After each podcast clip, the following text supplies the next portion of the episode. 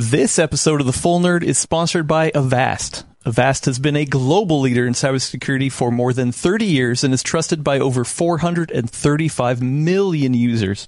Avast One is their best protection yet, giving you everything you need to take control of your safety and privacy online and it's accessible through a single, easy to use interface. A free version includes essential features such as free antivirus, free VPN, and free firewall protection, while the premium version has even more advanced protection. Learn more about Avast One at avast.com. In this episode of The Full Nerd, Asus talks Z690, DDR5, concept PCs, and more.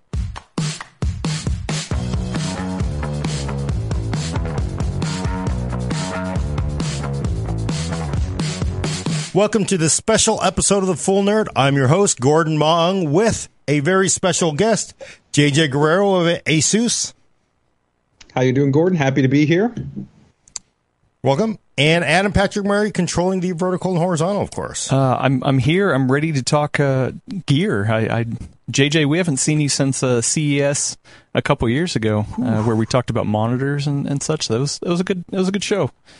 Yeah, it's been too long, man. Hopefully, like you said, maybe in the future we'll be able to do it in person. Yeah, well, it's good to have you here. I, I will do a quick little plug. I do have um, uh, Avast has been an awesome sponsor for us. This is the last time they're they're sponsoring the Full Nerd, but uh, I actually have a live build tomorrow at uh, 1 p.m. Pacific uh, that you should tune in for. Uh, building a, a, a really nice small form factor PC that can fit in your living room, play games on your TV. So I'm excited about it. You should tune in for it. But uh, now we're here to talk to JJ about some some awesome gear. Yeah, and you can see JJ's got two Z690 boards next to him. I've got a ProArt here pretty impressive board. And um, before the show kicked off earlier, we were we we had been in the industry a long time. We were talking about the good old days. About, but it's just like the motherboards today are just so advanced. It's it's it's mind boggling because you, you, would think I, it's you would think a motherboard would not advance as much as we have with GPUs and CPUs and everything else in storage, but I think back to the early motherboards, especially the the original ROG board that came out what 15 years ago. Every years. every time there's some new innovation, and it looks like uh, you these boards are loaded for beer. You know. Hundred percent, yeah. I mean, you know, um, one of the kind of core ethos points I think for ASUS and definitively for ROG is is trying to always be conscious. I think of the end user experience, and it sounds cliche, right? You know, what something like a marketing person would say, but I think it is really kind of genuinely our focus and why there's been so many kind of situations year after year where we really try to look at how we can improve upon the experience, how we can refine the designs, and how we can give users, I think, you know, a better overall uh, PC build. You know, that's really what we're trying to achieve. And, um, you know, thankfully, I think we've been really successful at that. And you, you, you can really see that if you kind of look year to year to year to year, you can see the refinement and the improvement in, you know, everything from small functional elements, right, to the design attributes of the motherboards to, um, you know, the bigger and more specialized features and functions, which might be only complementary to enthusiasts, um, but, you know, they're there, right? Right, right. Um, and I, am going to bring this up first because it's the question everybody wants to talk about, even though uh, I think there are some reasonable uh, answers to everything. But uh, a lot of people are like, why is Z690, why are the Z690 boards so expensive? I think the these boards are probably four to five hundred dollars, some with all the bells and whistles. Can you tell us what sort of uh, driving those costs up and do you think yeah, so it's it is you know, do you think really that tricky. perception um, is true? Yeah, well, I mean, definitely, unquestionably, you know, the board stack. Um, there are boards that are very expensive, and some of the boards I think might be the most expensive boards that we've ever released. Right, we're in an interesting time when it comes to, I think, uh, cost and production. Right, I think everybody can, you know, be cognizant of the fact, right, that there are a lot of challenges right now in terms of being able to produce um, advanced, you know, um, computer centric componentry, right? And so you you have to kind of work within that framework. I think is first, right, where we've seen pricing um, move upwards just because of the reality of the current kind of market conditions that we're in. Um, but at the same time, um, you know, our product stack right now literally goes from 219 if we only talk about ATX based boards, um, all the way up to two thousand dollars. Um, so that is a pretty big swing, right? Um, but that that does mean that I think that we have really tried to make sure that the kind of the the budget that aligns with what your kind of goal is in terms of your build and what you're trying to achieve, you, are going to have kind of stepping stones to be able to go with. I think 219 for a platform that is introducing a brand new microarchitecture from Intel, um, that is only going to be a DDR4 based board, but still is giving you PCI Gen 5. You're going to have the optional support for Thunderbolt you know, you're getting USB 3.Gen 2 by 2. Um, you're getting all those other kind of high speed and kind of important specifications that the chipset is bringing along with it, and a very solid board. Uh, I think Patrick might have the Dash P board, and he, he, could show it to you guys, which is the board that I'm referring to. So it's not like we're talking, I think, like a board that you know is super limited or going to be hampered in terms of its overclocking potential or things like that, right? Um, but as we move into the higher stack of the boards with something like I've got here with like the Maximus Z690 Hero, um, or you know what you're doing that what you've got there with the ProArt board, sure you are going to be stepping into four, five, you know, six hundred dollars in terms of some of these board costs, but you know you've got I think also look at some of the the higher end specifications that bring higher end cost, right? So you're going to have things like um, you know the latest generation of uh, wireless connectivity with Wi-Fi 6E. You're going to have Thunderbolt not be an optional like adding component, but it'll come natively on uh, the motherboard, right? The the Hero comes with this kind of crazy cool M.2, and I think you got this in your test bed. It comes with a PCI E Gen 5 M.2 hyper adding card, right? That's included inside the box, right? Um, and there's a lot of other kind of really small things that you may not realize, right? Whether it's you know the improvements in the power componentry or the bigger heat sinks, even like material costs. It sounds kind of crazy, but um, we developed an entirely new kind of material process for the RGB illumination shroud, right? Because a lot of users want their boards to look cool. They want them to look different. That brings a higher end cost than this literally having a basic piece of plastic. So, you know, when we add all those things up, um, yeah, it, it does increase the cost, but we also think that we're really trying to give you the most that we can for what you're paying, it, especially if you look at the kind of the total I think bundle of what you get with the board. Yeah, you know, it's funny. Just looking at the Pro you're you're getting 10 gig E, which is I, I don't know whose ASIC it is, but you know, it's, it, it's not free. You, you've got the USB 3.2, you've got the Thunderbolt, it, it, and Wi-Fi 6E. I mean, it's just sort of like every, every single feature tick off that you get adds, adds up to the price, right? And, I, and, and even, even, even small things like there's it's like little things that people don't even realize like um, to do like our ai cooling tech right? Not you know we're getting get into that but there's like even specialized then auxiliary microcontrollers or specialized ics that might not be on these more entry boards that give you some specialized feature or function that also have to be baked on. And some of those things are a little bit harder to kind of immediately quantify or put in like a, a comparison chart because it doesn't show up like the same way that you might see the number of m.2 slots or the same number of SATA ports right? Or the number of even USB ports, um, but there is an associated cost to put it onto the board, right? It just might be something you're not literally seeing, right?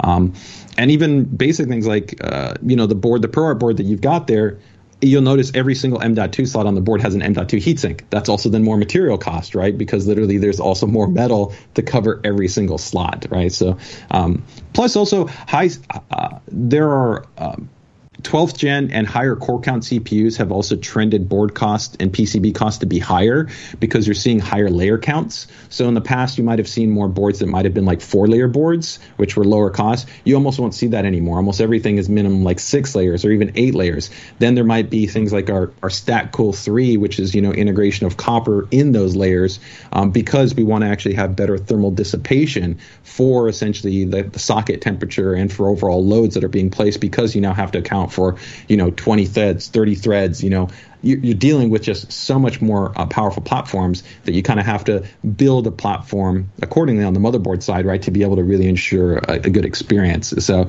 in, in some ways, like the older platforms, um, just because they weren't necessarily built to having to have so much um, underlying requirements, right, you, you, were able to be a little bit more conservative in terms of how you approach board design, right? Yeah, you know, and and I I think when I think back to the early motherboards, again, going back to the old days, I remember the first ones where, you know, the VRMs were just exposed, right? Then you, then people started to throw heat pipes on there. Then they started to throw a heat pipe with a little bit of aluminum and they just started to stack more and more stuff on there. And I don't know if it was engineered, the amount of engineering resources went into it, you know, 20 years ago as, as what's going into today, right? Um, I, I don't. I mean, I think definitely for ROG it was because that's that's been definitely a focus and I mean you can definitely find examples of you know the deluxe series and, and other models that we have from that time where you had higher end things but I think there's just there was limit limitations as far as um, the extent of what was the expectation from the consumer, right? In every single kind of small way. Uh, let's look at another example, even something like on a on a motherboard, right? If you remember, Gordon, we were the first ones to do like the integrated IO shield, right, on a motherboard that released on the Rampage 10 Black Edition, right? Um, but now that has become like an enthusiast requirement. So therefore, you've now increased the lowest common denominator cost to say, if I make a motherboard, I kind of have to have now this integrated IO shield, where before it didn't even exist, right? So that's for now a minimum cost.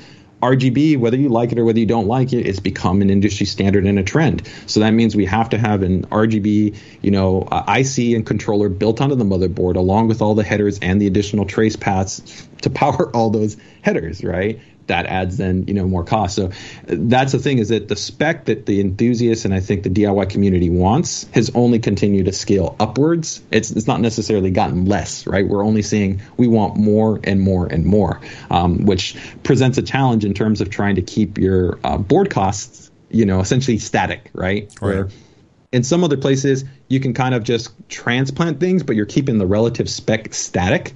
But it's a little bit more of a challenge in boards because I think what we see is that in the DIY space specifically, people want more. So, you know, in terms of being able to give more, we, we, we can put more, but that does come at a cost, right? But that's the reason why we have segmentation, right? You know, that's why we do literally offer. I think in this lineup, we've got something like almost 20 motherboards within the uh, Z690 platform. Wow. And that would include micro ATX as well, and okay. micro and mini. But that, that's a lot of boards. And so the follow up question to all the pricing concerns, and uh, frankly, I know you can't answer it, but I have to ask because people want to hear it asked. When is the B series? Assuming it, it will be called B series, when is it going to be a a, a, a more entry level price point chipset set up for those people. You can't answer. Can't comment on that. You know, I just say, you know, make sure to keep it tuned. I'm sure you're going to find out as soon as, uh, you know, they're available on the Full Nerd, right? that you can find out. And Asus will definitely have a requisite portfolio when it comes to that. But um, at least, you know, what I tell people is, you know, take a look at the product page. You, you might be surprised because I think that uh, from a review perspective, and I know that this got talked about in your previous kind of launch day coverage, a lot of the reviewers, of course, were getting sampled, you know, like the the high end enthusiast based boards, like a Maximus class board, right? But that doesn't mean that they're not other boards again within the lineup, right? Like I love this Dash A Prime board, and this is 299, and this really is gonna. This gives you DDR5. It gives you PCI Gen 5. It has an option with Thunderbolt 4 header. It's to have 2.5 gig LAN. It's to have PCI Gen 5. It supports four M.2 SSDs. It has the S21220 audio codec. I mean, it's got you know three ARGB headers. I mean, it, it's got just about everything really uh, an enthusiast could ask for before you start to get into more niche specialized technologies, right? right. So I, I, do think that all things considered, um, the, the, pricing is, you know, definitely it's expensive, but we are talking about a premier enthusiast platform, right? I mean, this is this is contending and in some ways even better than current HED platforms, right? So, you know, you got to kind of balance out the, the cost uh, model, right, in relation to that. Yeah, you know the the funny thing is, I know people are somewhat radioactive about um, prices of everything now, but you know, in the, in the early 2000s, an enthusiast class, you know, motherboard was 230 bucks.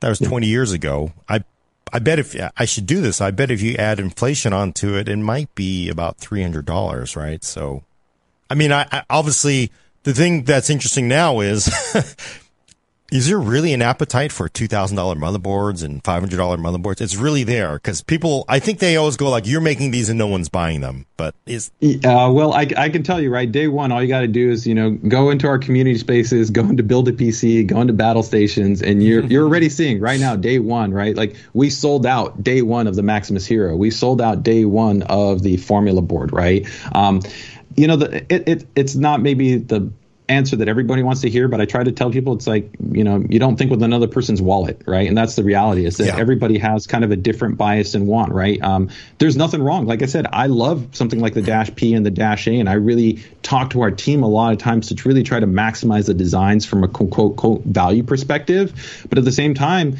something like the Glacial, we had for years the extreme in, in, in water cooling community be like, we want a board that's top to bottom been you know, entirely water cooled, right, with the best absolute design that you can possibly put forth on a motherboard, right? And we were like, okay.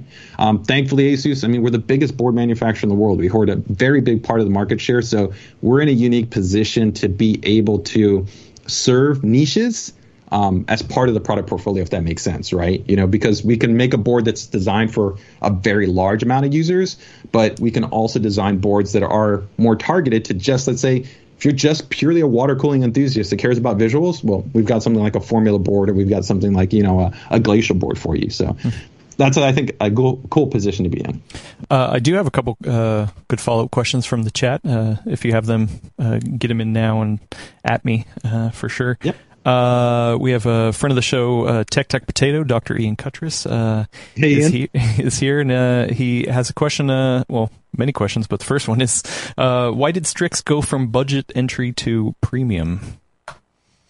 Um, I don't think, for our perspective, we never saw it as kind of being budget entry, right? Um, the main kind of strategy with Strix when it was introduced, right, was actually kind of restructuring the product portfolio where before Gordon and Ian, I'm sure will be, remember this, right? Where we actually used to have more models within the like quote unquote the classic ASUS series. So we had like the uh, Prime, we had the Dash A, but we also had like a Pro model, and then we had an Evo model, and then we even had a Deluxe model, and we even used to have a Premium model that on occasion would come out. So the stack actually for that model kind of uh, continue to scale up. Um, and we still have the Deluxe, but you only see it generally within the HED uh, HDT platform, um, as opposed to kind of let's say quote unquote the mainstream based platform. Um, and ultimately, what we saw is a lot of people wanting more gaming options, and they you know they were kind of critical to say we'd love to see ROG but at a lower cost, but part of what we can achieve with ROG requires the higher cost. Um, you know, because we're putting in the best designs, we're trying to put in the most innovative things. So that's why we introduced a Strix. Um, and but it wasn't necessarily kind of our entry. We even had for a small period a, a segment that we called ASUS Pro Gaming, and that disappeared very quickly.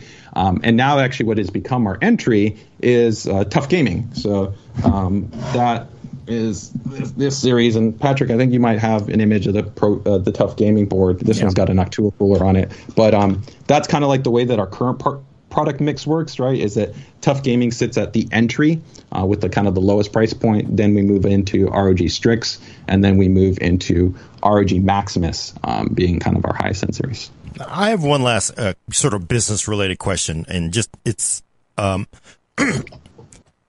again in the old days there were you know Asus probably had like six motherboards at a launch, different designs now, right? Now it's uh, you know I mean but now it feels like it's crazy to think like there's just I, I can't believe the variations and motherboards and what's rather than it seems like it would make sense just to sort of simplify the lineup, but why, what's the strategy? And this isn't, of course, only only you, but everybody has like 85 motherboards now. What, why, why are there so many variations that that are offered?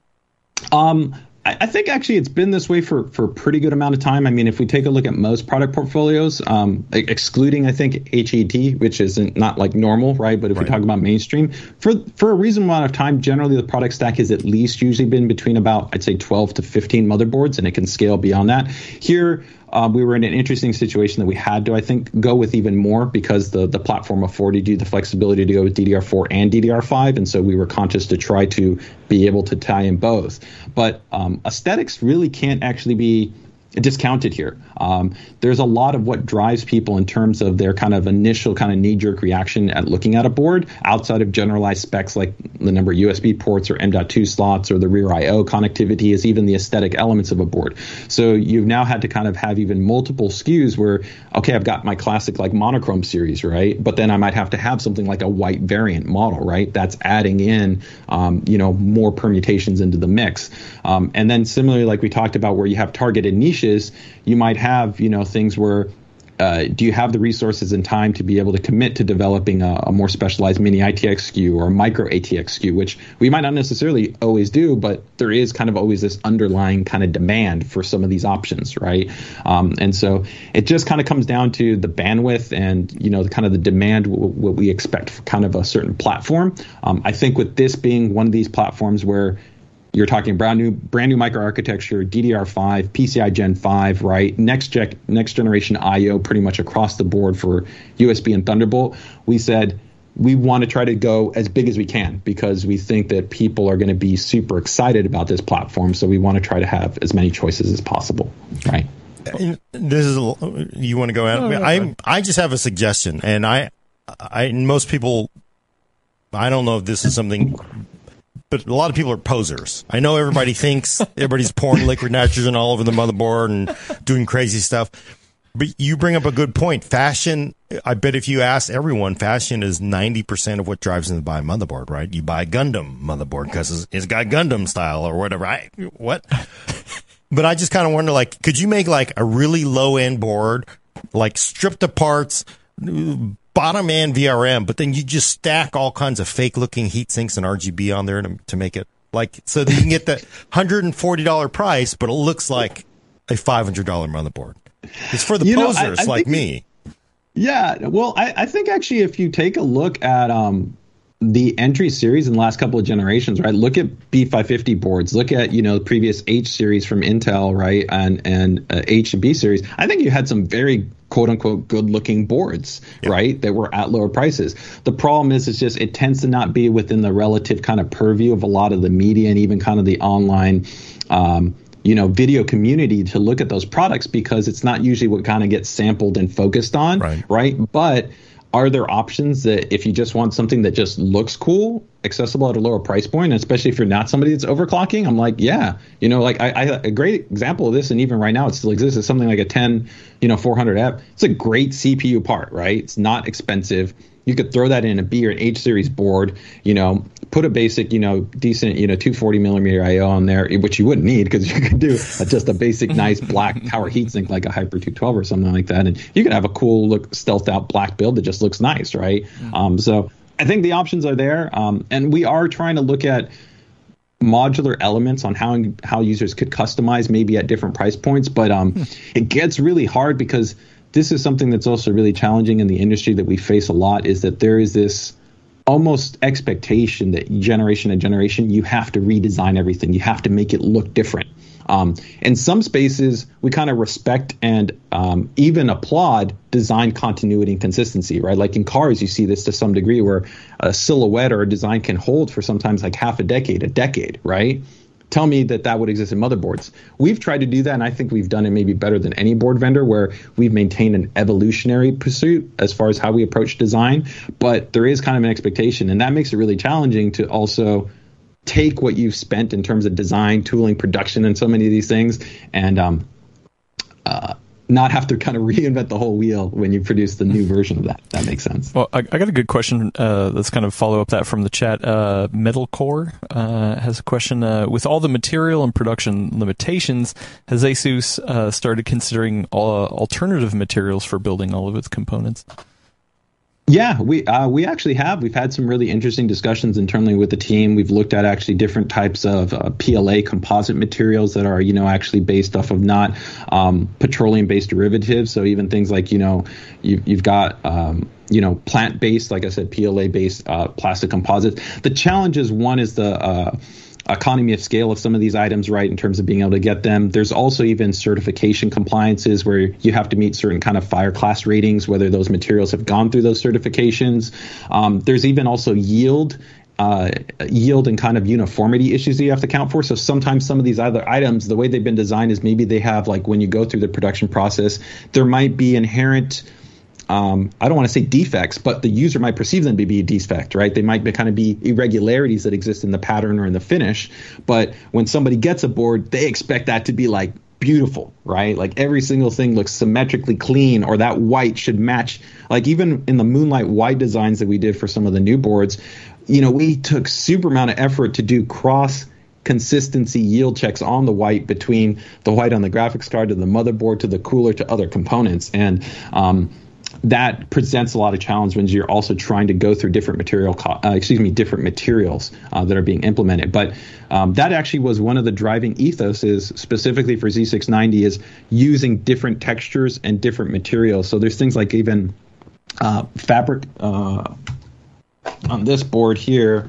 Uh, you'll actually see like there's this little fabric tie that's on the board, which is like this integrated little like uh, cable wrap, and that was kind of like a, a concept of saying, can we start to introduce other types of materials onto the board that are not just you know plastics or metals? And we've been testing around with that concept and we've been doing that actually for a while. Even the thing of like there were boards that now we take this common place where the IO shroud is now blocked over, but that was also started by ROG, right? That was thinking in three axes for a motherboard design. So yes, to your point, we, we are definitely looking at other things as far as whether you're going to see anything in the immediate future.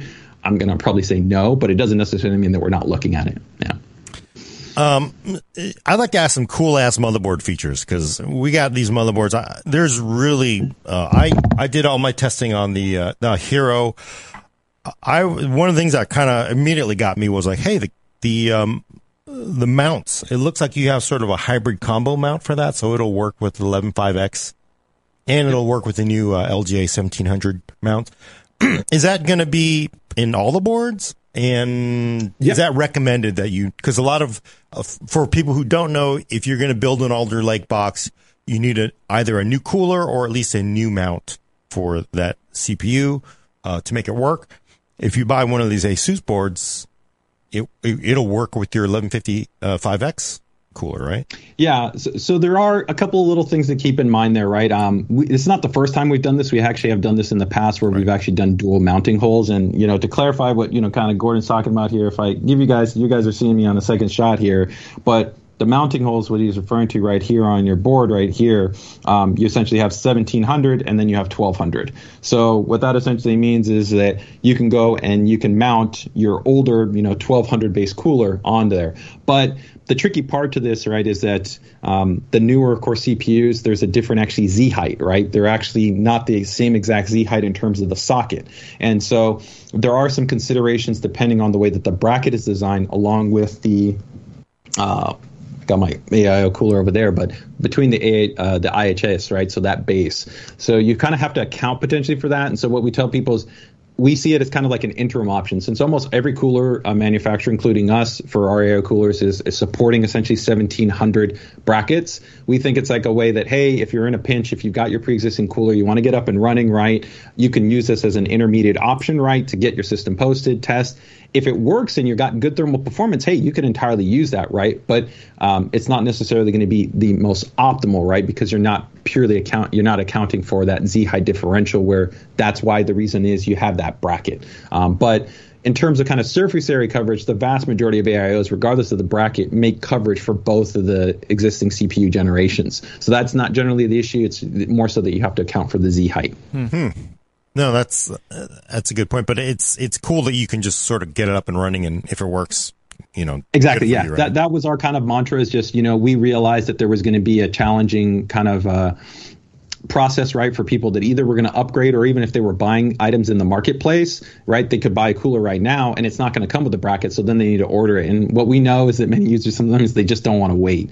So just being able to kind of take open the box, be able to mount everything up, you know, get in the UEFI, install Windows, you know, be able to use the system. And like I said, if it works great and maybe what you see is a delta of like, you know, 10 to 15 degrees under gaming load, but we're talking like 65 degrees versus 80 degrees like it's not a big deal so you know you can you can wait and you can kind of ultimately decide do i want to get the bracket or you know do i need to get the bracket right Right, right.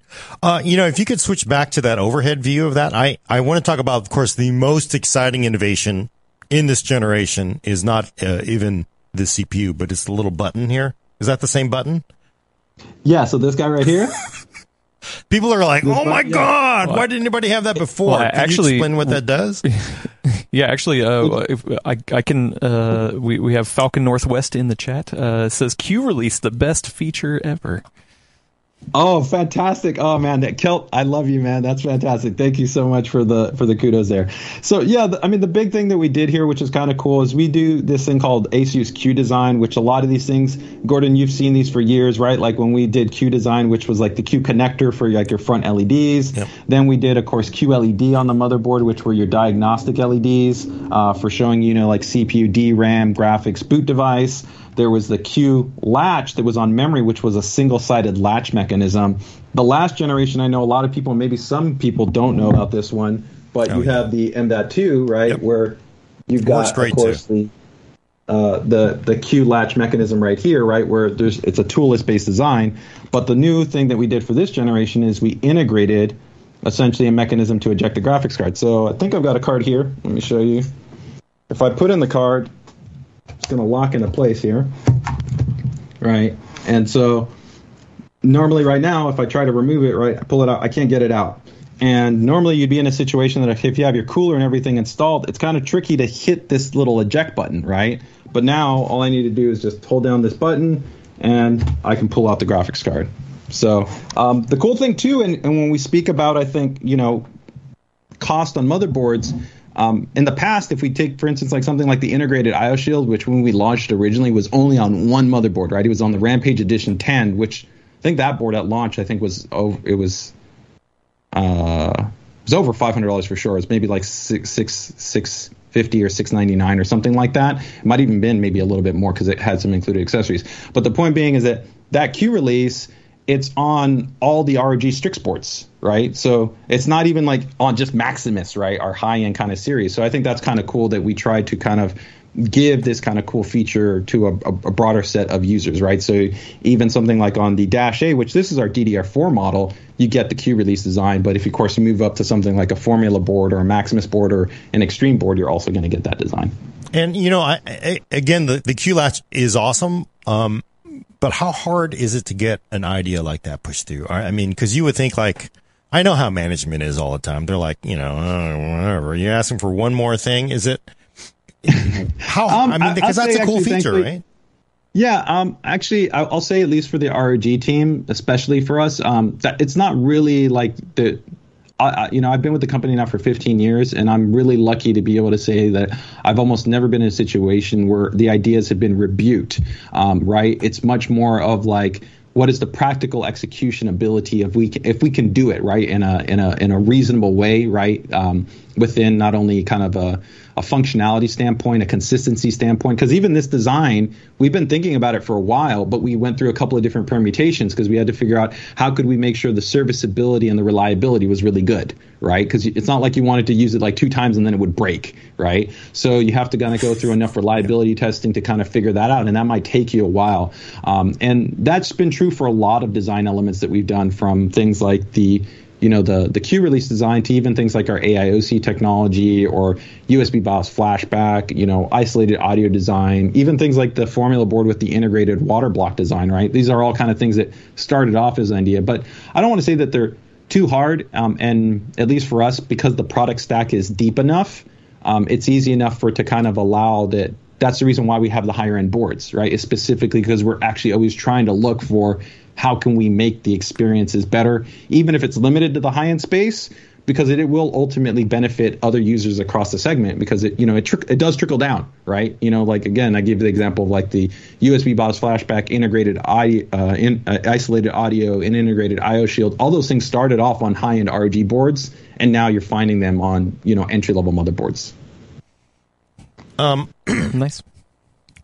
So, I, well, actually, real quick, I, I, do have a couple super chats uh, I want to get to. Thank you so much. Uh, but before that, I do want to mention uh, that this episode is sponsored by Avast.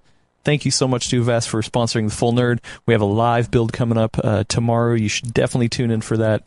Uh, I'm excited for it. It's been a while since we did a live build, and uh, yeah, if if you didn't know, uh, Avast has a their best protection yet with Avast One. Uh, you get free things, including uh, free antivirus, free VPN, free firewall protection, things like that. Where a premium version has even more advanced protection uh, to keep your system safe. You're investing in, in all this awesome ASUS gear. You want to keep it safe. You want to keep it secure. So uh, learn more about Avast One at avast.com. Thank you so much.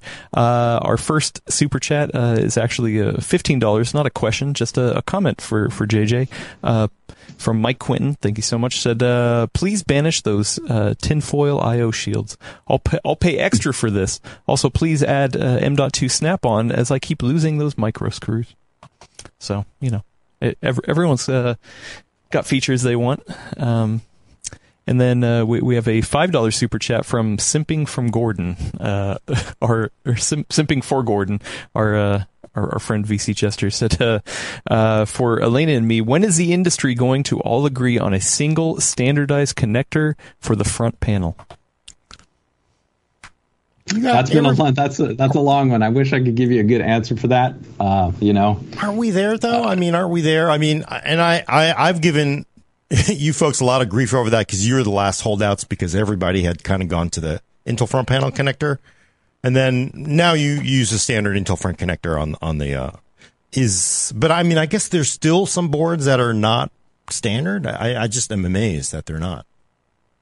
Yeah, you know. Um it's just you know kind of one of those things you know i think uh, consistency within board design sometimes there are kind of these oversights. I don't want to say they're oversights but there are kind of holdovers right that when you kind of go approaching uh, when you kind of design certain things they become kind of um, fixed markers for the way the designs move forward. And sometimes it requires kind of a full stop and reevaluation from kind of top to bottom to sometimes see some of these minor things get revised or changed. Like i'll give you a good example. This was um, early, maybe about 10 years ago, I remember having a discussion with our team where I saw that there was a trend change in terms of kind of chassis design and layout. And I said, we need to be very conscious of making sure that we're oriented like all our uh, connectors to not be mechanically obstructed. Because, Gordon, I'm sure you remember like things like SATA ports.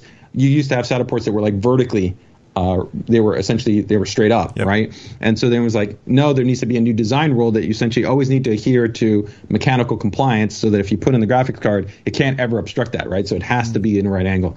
So there are things like this that sometimes when they get um, indoctrinated, right, in terms of the design philosophy, they kind of become holdovers almost like vestiges in a weird in a weird way. And so you sometimes do have to kind of go back and, and, and, revisit the discussion and saying, you know, is this something that we still think makes sense, or or, or can we really go about kind of um, you know tweaking it or changing it? You know, and I think it's it's also because that was uh, that was another mind blowing. You know, the right angle SATA connectors was like, oh my god, why didn't anybody think of this before? That was like mind blowing when it came out, but uh, sure, a at a, on a high end system, you know, 10 years ago, it was mandatory. But if you're running some low end system where they're not going to be running, you know, a, a, massive GPU, you really didn't have to. Then have, it wasn't an issue. Right? Exactly. It wasn't. Yep. So mm-hmm.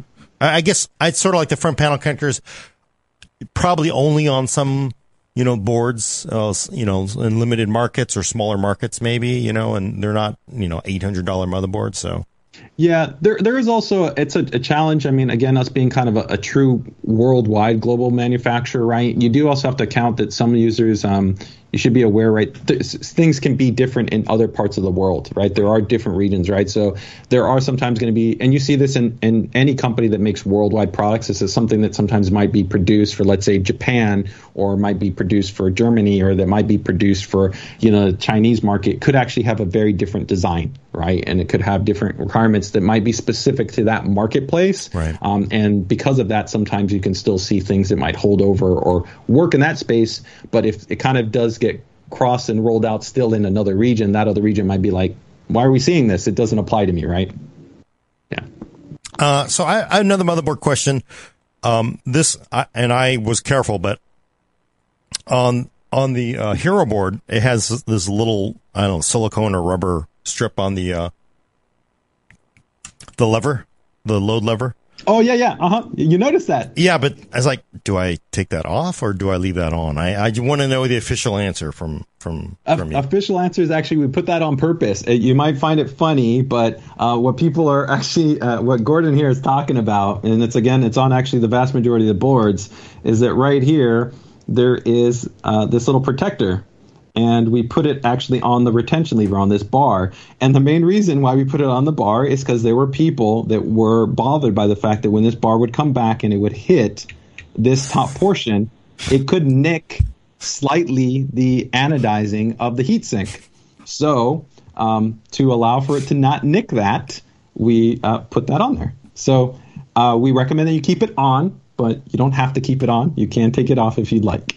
okay, because I was like, because I had another board that I, I, didn't use that didn't have it from a, a, different brand. I was like, maybe this is some secret performance thing they have. I don't, I don't know what it does, but I better leave it in place. But then wait, maybe it's just some shipping thing. like, I just can't believe. Well, I guess if you if you've paid, you know, for a beautiful motherboard you don't want to you don't want to have it scratched. So I guess yeah, that makes it's, sense. it's a little bit um, on the hero. It's a little bit more noticeable because the the hero has this really nice black, right, matte kind of um, anodization right to the heatsink, and so if you were to nick it, you'll notice kind of a little bit more of that silver on the board that I showed it to you on because the the heatsink is already silver. You, you, even if there was like a little scratch, you might not even notice it, right? So.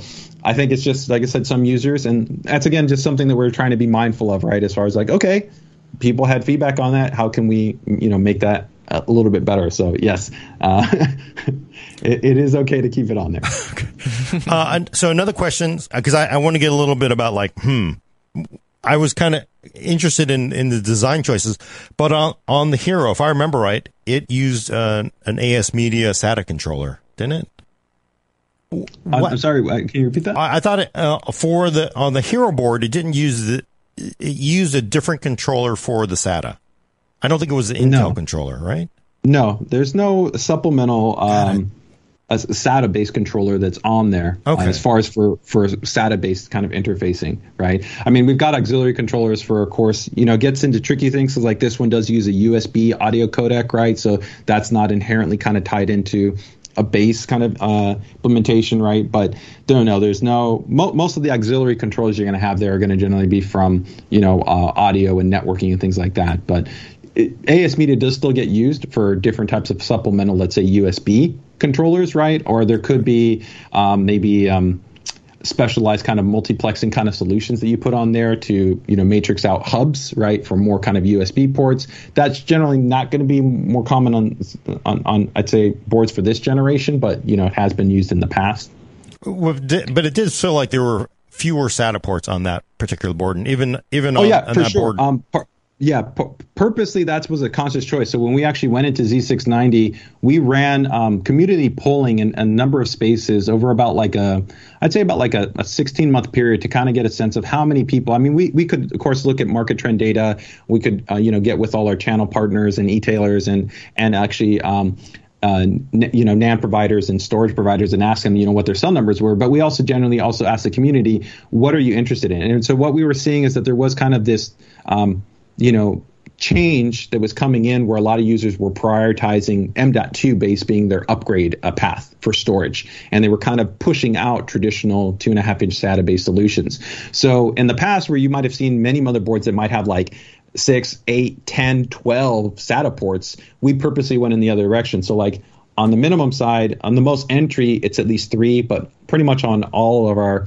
even fairly entry, right? So that dash P board that I talked about earlier on, that's four SATA ports, and pretty much above that, it's either going to be four all the way up to five M.2 SSDs on the entirety of the lineup. Um, and you have to kind of offset that. So we have kind of moved from using potentially SATA and then moved into implementing more M.2 because that's where we see users want that type of expansion option.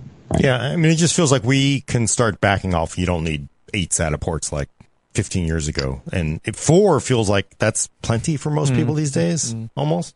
Yeah, know, even you at the high it, end, it depends. Right? We still we, we still do have users that um you know they're predominantly I'd say in a little bit kind of more that prosumer and professional space. So you, have got boards like the ProArt where we're at least keeping um you know six um and some of the other solutions um, even recently with our X570 we also have eight that's on there. So we we have tried to keep that because we still do have users that do run kind of large complex array solutions. Um, but even within that, again, you know you're, you're seeing these options where like you have you know we make like a Hyper M.2 card, which gives you four M.2 SATA, uh, SATA slots, right? So that's also kind of another option that people are looking at, right, when they're talking about adding in sta- uh, adding in more storage, right?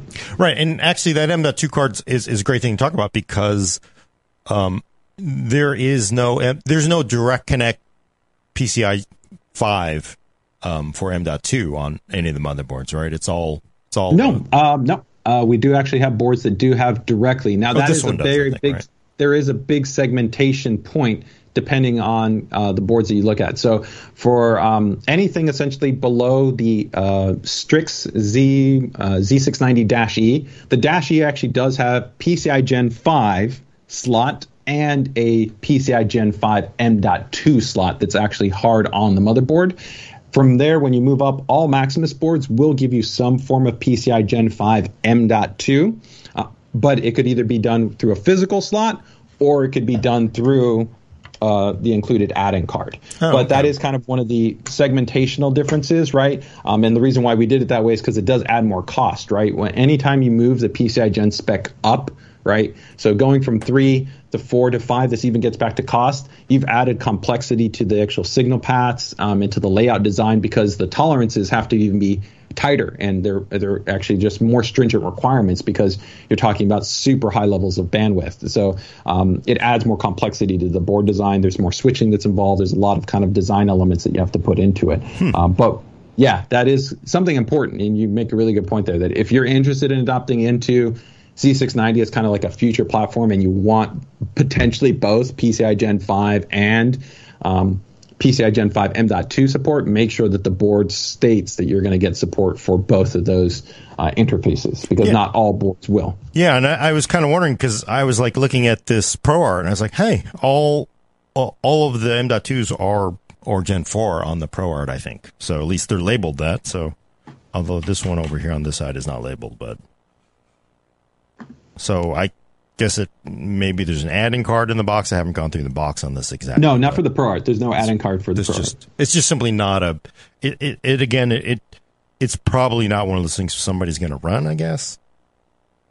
Yeah, I mean, uh, you know, it's it's again, it's just kind of a, a, balancing act in terms of you know us looking at that the adoption rate that we generally see. Although you know, you could definitely say that somebody in the professional community would be actually running. Um, a workload environment that could actually benefit because you know you're talking about people that could be capturing you know 4K raw uncompressed 12-bit video 6K 8K you know um, all that right? So those are actually in the scenarios where you actually can leverage high speed bandwidth. But generally kind of from our experience the, the highest level and the quickest level adoption tends to be kind of the enthusiast gaming segment. And whether they do it because they are noticing an appreciable benefit, or like you said, maybe it's because it's like kind of like a flex, right? They're doing it because, um, you know, I just 90%. want to have the, the fastest hardware. Um, we we we have tried to spec the board to be in alignment with that, right? Yeah, I, people really can't underestimate the uh, uh, "I've got I've got something better than you" uh, feature, which is you know, it, it's very real. So I know people don't understand it. So, but it, it is very real. Well, uh, I got a, good question from uh, Brad Chacos. Uh, he he sent me over some some questions ahead of time. Said uh, demand for high end uh, versus mainstream boards. How big of a slice is it? Um. We're kind of a tricky company to ask that for, right? I can't get into specific sales numbers, but you know, um, Asus has always historically been a premium board vendor. We've never been considered quote unquote the entry, right? So I think that in the fact that we've maintained our number one global share, right, for um, actually more than 15 years, I think it establishes that we've been very successful at selling across all of the segments that we position our boards in, right? Uh, with that being said, um, yeah, there is unquestionably massive volume that we see um, in both spaces, right? So like perennially something like a Maximus Hero, right, or a Crosshair 8 here on the AMD side is in a top selling. It's literally selling out massive quantities, right? But equally, um, one of the best value boards that has been now around for a couple of generations is something like the TUF Gaming Plus model, right? Where that's, you know, on the X570 side, that model has been number one ranked, you know, Amazon top seller consistently, and that's at a significantly lower price point than the Crosshair. But what we also see is it's two different sets of users, right? Um, the person that's adopting into that isn't necessarily looking to maybe do custom water cooling. They don't necessarily need a DAC that's built onto the motherboard. That you know they're um, they're not looking for things like dynamic OC switchers so that they can do advanced PBO based overclocks that are conditionally based on their load of you know single boost versus you know uh, multi-threaded boost, right? Um, so, um, you know, ultimately, I think the best way to answer that is that we we see continued demand in both, right? Which I think gets back to what you know Gordon was saying that hey, you've got a lot of motherboards in this launch, and that's because we're seeing it from all ends. We want people that want as much value that they can get within a board that's like under 200 225 250 dollars but we're also getting you know the enthusiasts that are literally in that 450 550 700 you know price band saying we want even more right we want more specialized designs what can you do right uh, and we're not seeing a pushback there right we're literally we're literally every generation they're saying can you do this instead can you add this right um so yeah yeah, it's very interesting. It's very, it's been, it feels like it's been that way for a long time. Very U-shaped. You know, it's either high end or or budget. It feels like that. Sort of the mid range is probably the it feels like a almost smaller part of the market than it's ever been before. So, um, I know it's been that way on cases before, but would you say that's not? Yeah, I, I, don't know. I mean, I think if you look at the overall kind of trend, right, the overall trend has moved up. It hasn't moved down, right? So as a, as an industry overall, right, because I think you've seen a refinement to the user base, right? I mean, if even if you go back ten years, you might have seen seen more and more users that might have been building a system not because they were inherently kind of passionate about the DIY platform, but maybe because they used it as a means to an end. But as other technologies have matured, become more prevalent, become more cost accessible with you know things like like smartphones, um, low cost laptops that can give you a lot of performance and great battery life, you've seen kind of um, those users maybe move away, right? And really, at its core, now the PC DIY ecosystem is really based off of an enthusiast, regardless of whether they're a first time builder or they're like us and they've been doing it for literally decades they are an enthusiast. They want something that looks cool, that performs great, and as a whole, the cost of builds and the experience that people are looking to push is actually only become, I'd say, more premium. It's it's, it's moved up because it is now being pursued as like a pursuit hobbyist. Now, there's always going to be kind of weird segments of like people that are building these systems for professional purposes, right, as opposed to kind of like a, a hobbyist. Um, but at least I think that's that's the way that kind of we've seen that, that trend over. Nice. Uh, before we move away from uh, motherboards, because I know we have some other questions uh, unrelated to that, we I, I, have a rapid fire list of questions for you, JJ. Uh, real quick, real deep dive nerdy stuff. Uh, Go for and, it. And most of them are from Dr. Ian Cutress. Uh, the first one from from TechTechPotato. How many layers does the top o- ROG board have? Twelve. question mark. DDR5 require additional PC board layers due to signaling. Does it? No, uh, there wasn't any kind of um, tweaking that needed to be done in that. Uh, we're actually even still evaluating actually memory topology. While we did implement similar tr- trace design and topology that we had in prior generations, like the OptiMem, which had to do include with kind of shielding paths and some kind of other optimizations. Um, based on kind of what we're seeing, we're not necessarily seeing like a, a massive kind of improvement, um, you know, from that in terms of readily benefiting DDR5. That might continue to kind of scale over time as you know as DDR5 matures, but it's already been quite impressive in terms of what we've been able to realize. I think within a first level launch of a platform, I, I don't think that memory scaling has ever been that strong on one platform within the first introduction, especially of a new memory standard. Um, comparatively in history, um, so that's that's quite impressive. Um, as far as for the layer count, I'd have to actually double check on the the extreme and the extreme glacial as far as what their layer count is. So I'd have to get back to that. Okay. Uh, next one is from Flash Photo. Are the are the boards using T topology or daisy chaining to the memory traces?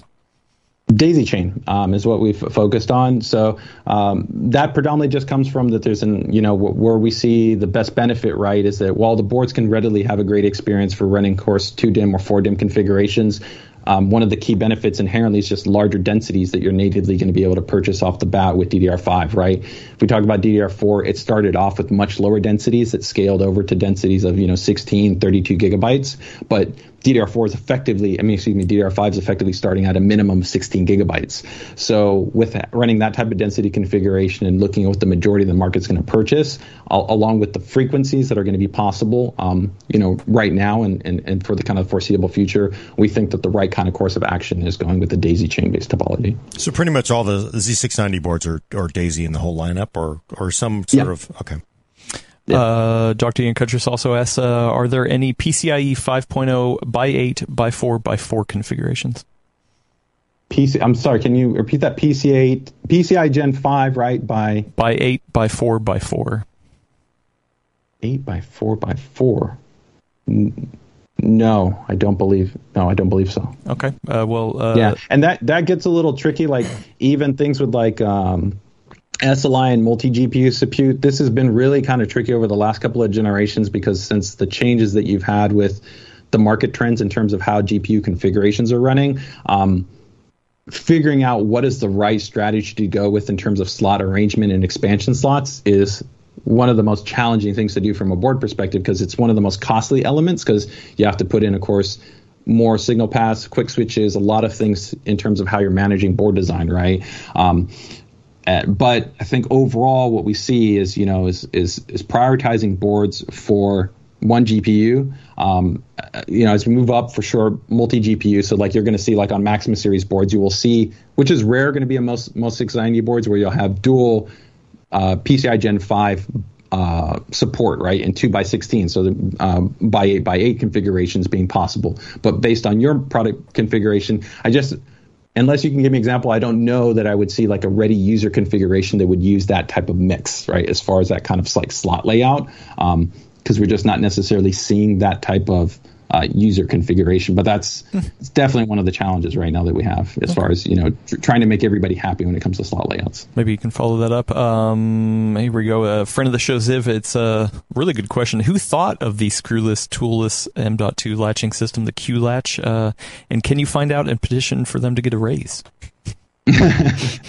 um, you know, some of the ideas that we have is it's a combination of things. You know, we've got different people on different teams that kind of all simultaneously input different things, and then there's sometimes just refinement. So, um, you know, sometimes we'll get ideas that come from different individuals. It might come from a consensus point of the community, like, hey, can you just make this easier? So when we did something like the actual Q release design, it's just because we had consistent feedback. Like a number one point that we would see consistently from customer service is people that like, I don't have a precision tip screwdriver, or I don't have a magnetic tip and I've dropped the screw, right? Or I've lost that screw, or um, I, I don't even know where the standoff is. We would literally get people that would contact us and tell us, you know, they would they would you know, file a complaint saying, "Oh, you, you sold a board that doesn't even have this because they didn't realize there was a little package inside the mm-hmm. box that had the little standoff that they had to open up and mount." Mm-hmm. Right. So we would get, you know, there would be internal feedback: is can we make this better? Right? Is there a different way? Right? And so uh, a lot of these designs come through. Uh, I think just design thinking is what we try to apply, and um, we definitely do have certain individuals. I myself have contributed uh, many ideas over the years,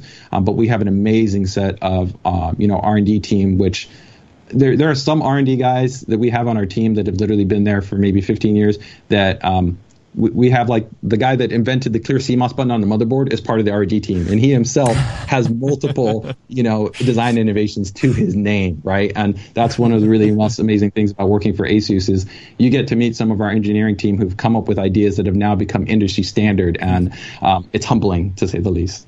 I mean, just think about it before, because you had to remember you had to run an external switch outside back, and you'd have to push that external switch to, to jumper it without going inside. Yeah, or, whatever, you, or you or you use a screwdriver and you would yeah. you know, short your contacts, or you get a jumper and then you put it onto the clear CMOS pins, right? I mean, yeah, it's just there's all kinds of like super little things like that um, that you know just over time we've implemented, but um, yeah, there's there's a we definitely do have certain certain certain incentives that we do have as part of our R and D design team uh, for design wins. So um, you know, outside of of course just the you know the the praise that you know they see from users, because I can tell you that when they do get to see that feedback from media and from users, it makes a difference. Um, you know, um, it doesn't get talked about a lot, but you know, motherboard design, you know, there's literally tens of thousands of people hours that go into the design and development for these boards. Um, most of the time, you're design development timeline is probably somewhere between six to eight months. Um, and it's a really, really, really huge amount of time that goes in through by extraordinary set of people um, to you know bring you these end products. Um, so I, I, I, always try to afford them you know the um, the acknowledgement that I think they deserve. Well, uh, speaking of design, my my coworker Will Sly is uh, a big fan of the the Gundam collaboration that you had. Uh, we just built a, We've got system more coming. with them. Oh, oh, more collabs coming down the pipe. Oh, okay, nice. Uh, we did have some questions about that. Uh, we'll, we'll look forward to that. Um, uh, moving on, I had a question earlier from uh, Sipan Sibab. asked about adoption of the 12VO standard. Yeah, so that's uh, that's a really interesting one. Um, you know, one the 12VO standard right is first and foremost been targeted not necessarily for the PC DIY industry, right? It was actually designed more for kind of system integration industry and for kind of uh, ODMs that are producing products at scale, right? Um, DIY systems kind of work a little bit differently because of the way that they're uh, designed from an expansion standpoint. There's also a lot of complexity because um, while the primary items that we use heavily utilize 12 volt, right, there are specialized kind of onboard components that heavily utilize 3.3 and 5 volt that often get overlooked, whether we're talking about specialized microcontrollers that are built onto the boards, uh, VRMs. Um, there's a lot of subtleties components, and when you kind of try to want to implement this type of specification and you account for all these other things that are in play that you have to be designing against kind of like a, a, a time frame for it can make it quite challenging. Um, so i don't know that necessarily um, I, I, can tell you that i confirm that we have done um, essentially board sample development right? And we've done essentially kind of proof of concept test designs. Um, we did even evaluate kind of looking at certain models in design and development during the z490 and z590 area of development. Um, but i think right now um, we see that the market is kind of a very works really well when you're working with the adhered standards which have been adopted by the community right? Um, i think another good example of this is right like what nvidia did with the you know the uh, power connector that you saw on their founders edition cards right us as add-in partners, we did not utilize that design, and we went with the traditional right eight pin power connector, right? Even though three of them, let's say on like a high-end card, like a Strix card.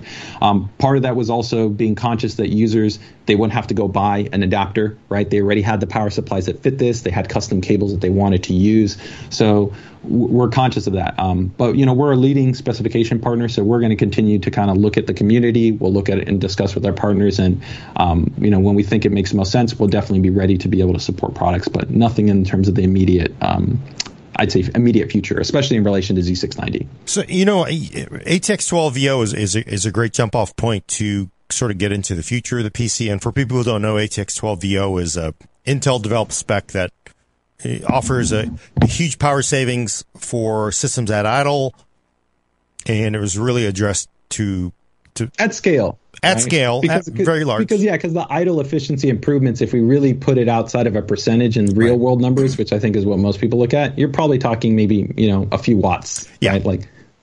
But I mean, yeah, but to your point, but I, you know, it's again, it's something to basically make regulators happy, right? That to to make regulators happy. But I, am actually, I, I think it's a great idea. Eventually, slowly implemented. But I the as expected, the resistance was like, this is something new. It's something different.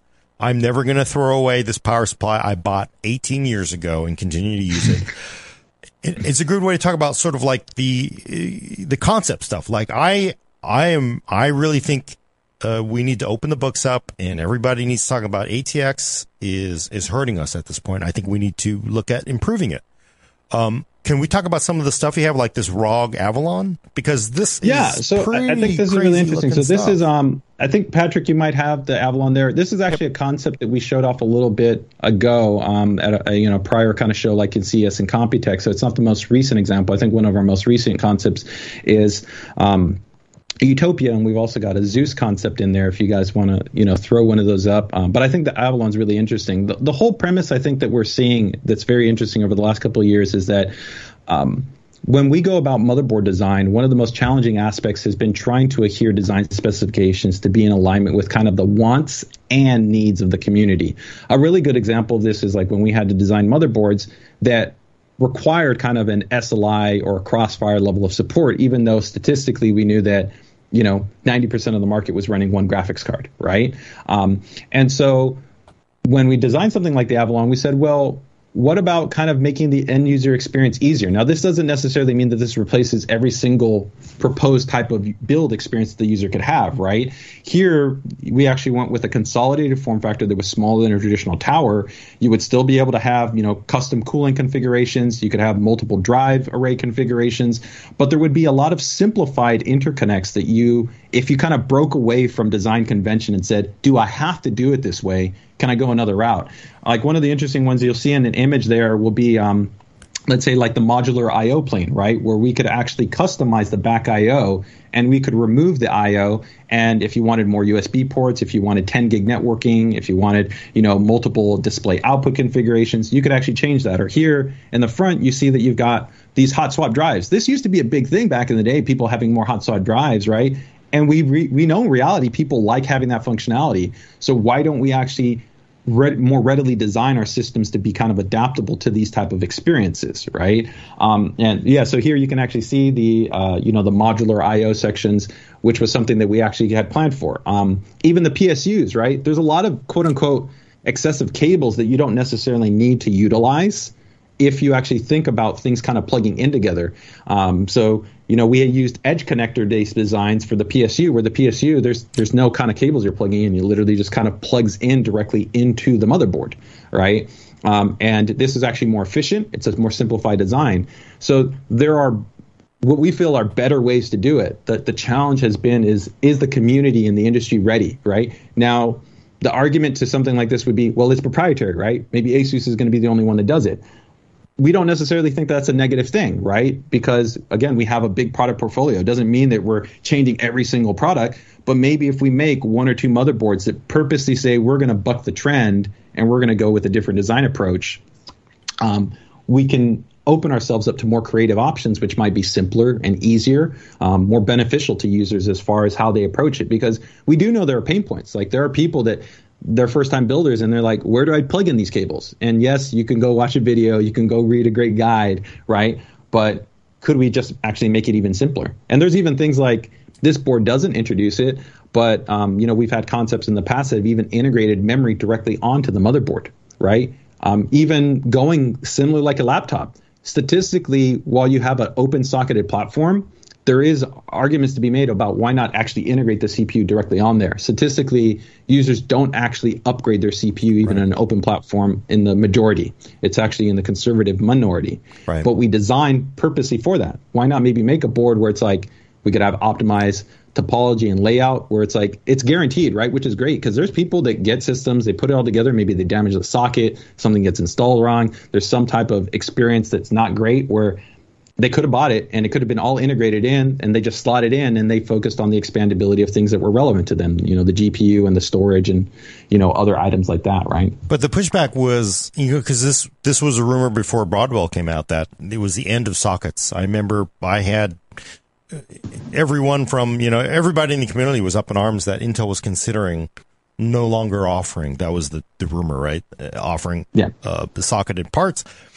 People they they went nuts over that because they're like they have to have the socketed parts. But uh, you're right, mm, eighty percent of the people out there, ninety percent honestly, never swap a CPU out. So there are huge advantages to having a direct attach CPU with you know some high speed soldered on RAM rather than you know in a in a yeah even like even things like even having things like failover uh, guaranteed support you know we could be more optimized in terms of tuning specific to those RAM modules right? Like interoperability challenges compatibility issues become a kind of a, almost a thing of the past. And it doesn't mean that you couldn't still have upgradability. I mean, in a laptop, you can get memory that comes with the laptop, right? But you still an upgrade if you wanted more memory, right?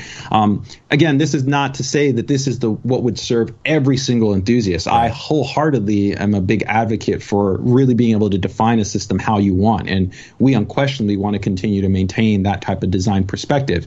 But we are also trying to look at and saying if we don't have to be constrained by this specific type of form factor, if we don't have to be constrained by this specific type of I/O connector or this expectation for design, how can we approach giving you um, you know, something that is still truly an enthusiast class product, right? But presented in a way that you might find maybe even friendly, more accessible, and easier to work with, right? Um, so I, I, that's one of I think really one of our internal goals and one of our our strengths is because of I think our high level vertical integration. You know, we we want to kind of pursue some of these options, and I think you know over time um, that's where we've structured ourselves is to hopefully be able to offer this within some of our product lines. Uh, speaking of uh, somewhat proprietary, although it isn't, but coolers. So for this mm-hmm. launch, I believe you had it before, but you have actually uh, direct support for a cooler and the retraining uh, for your, your all-in-one uh, coolers, right? You can go in and say tell it to retrain for uh, a certain cooler do you? Oh yeah, yeah, yeah. So uh, you might, uh, yeah. So I think what you might be referring to is like our AI. Um, well, we have two things. We have our AI OC technology and our AI um, cooling technology.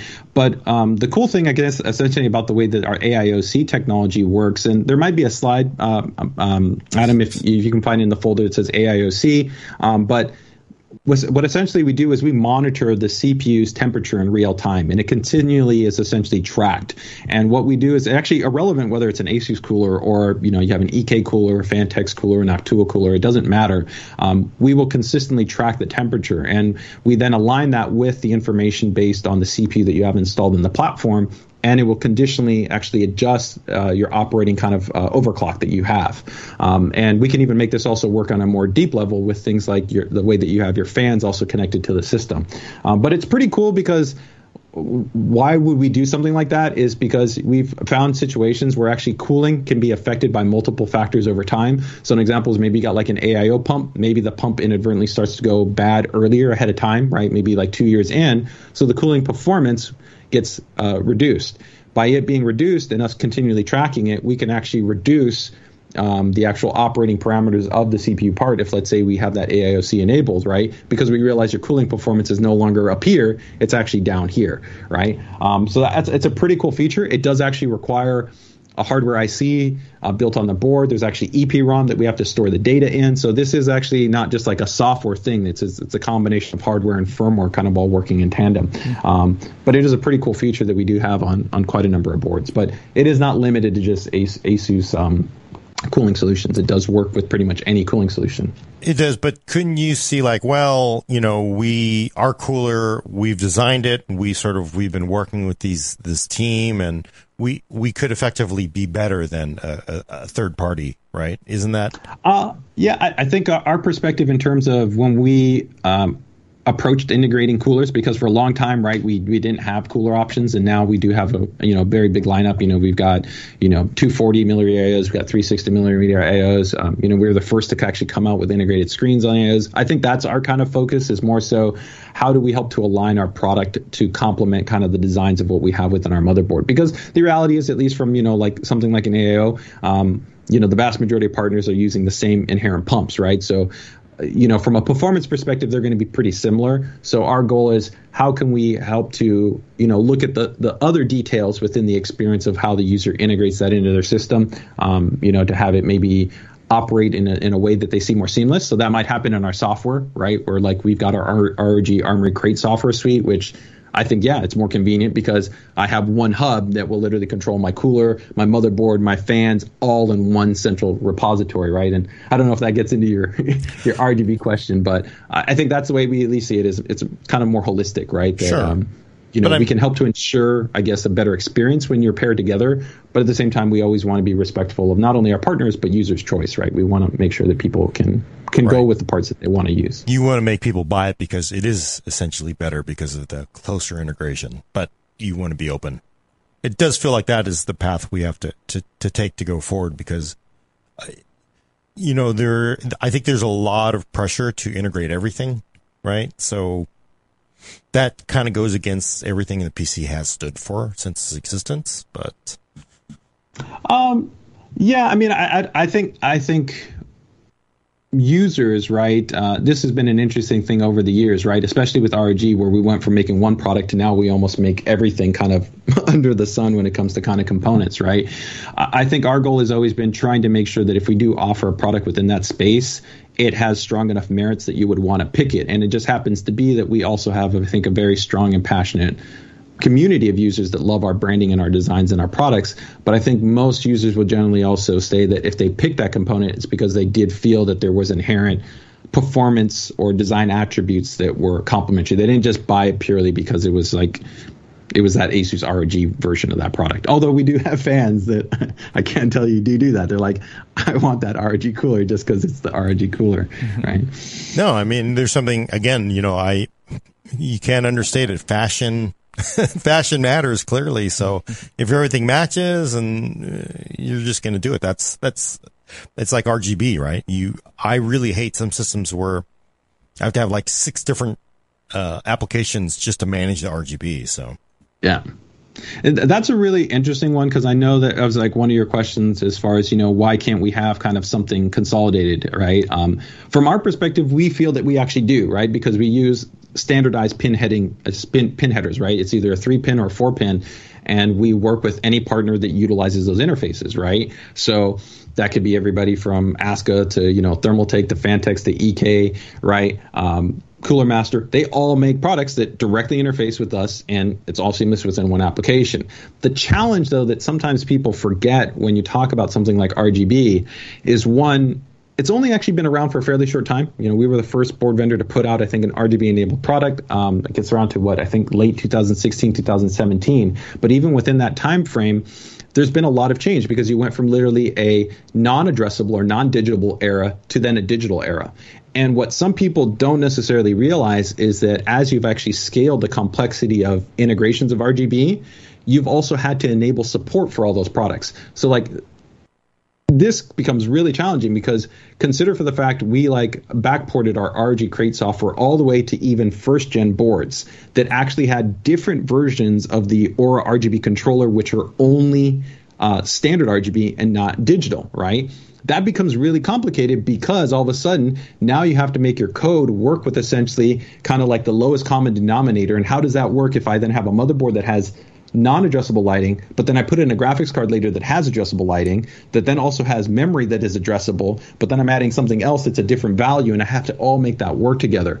So an open standard is inherently super complex, and this is why there is some value to what some partners do. This is not ASUS's uh, philosophy, but some partners that do use their fixed controllers, right? Where if you get something from some partner where it's got their cooler, their fans, and their thing, and it all goes into some node or some hub, right, that you're using. The benefit is that you kind of have locked the code and the, the requirements to be specifically for that microcontroller, right? Um, and if you look at even open community initiatives, initiatives like OpenRGB, you'll see the challenges. It's super complex because different people have different microcontrollers that are being used, different layout policies, different configurations. So, um, this kind of want to essentially have this standard it becomes very uh, tricky because the reality is that you can't necessarily have it unless everybody was using the same exact component, if that kind of makes sense, right? right?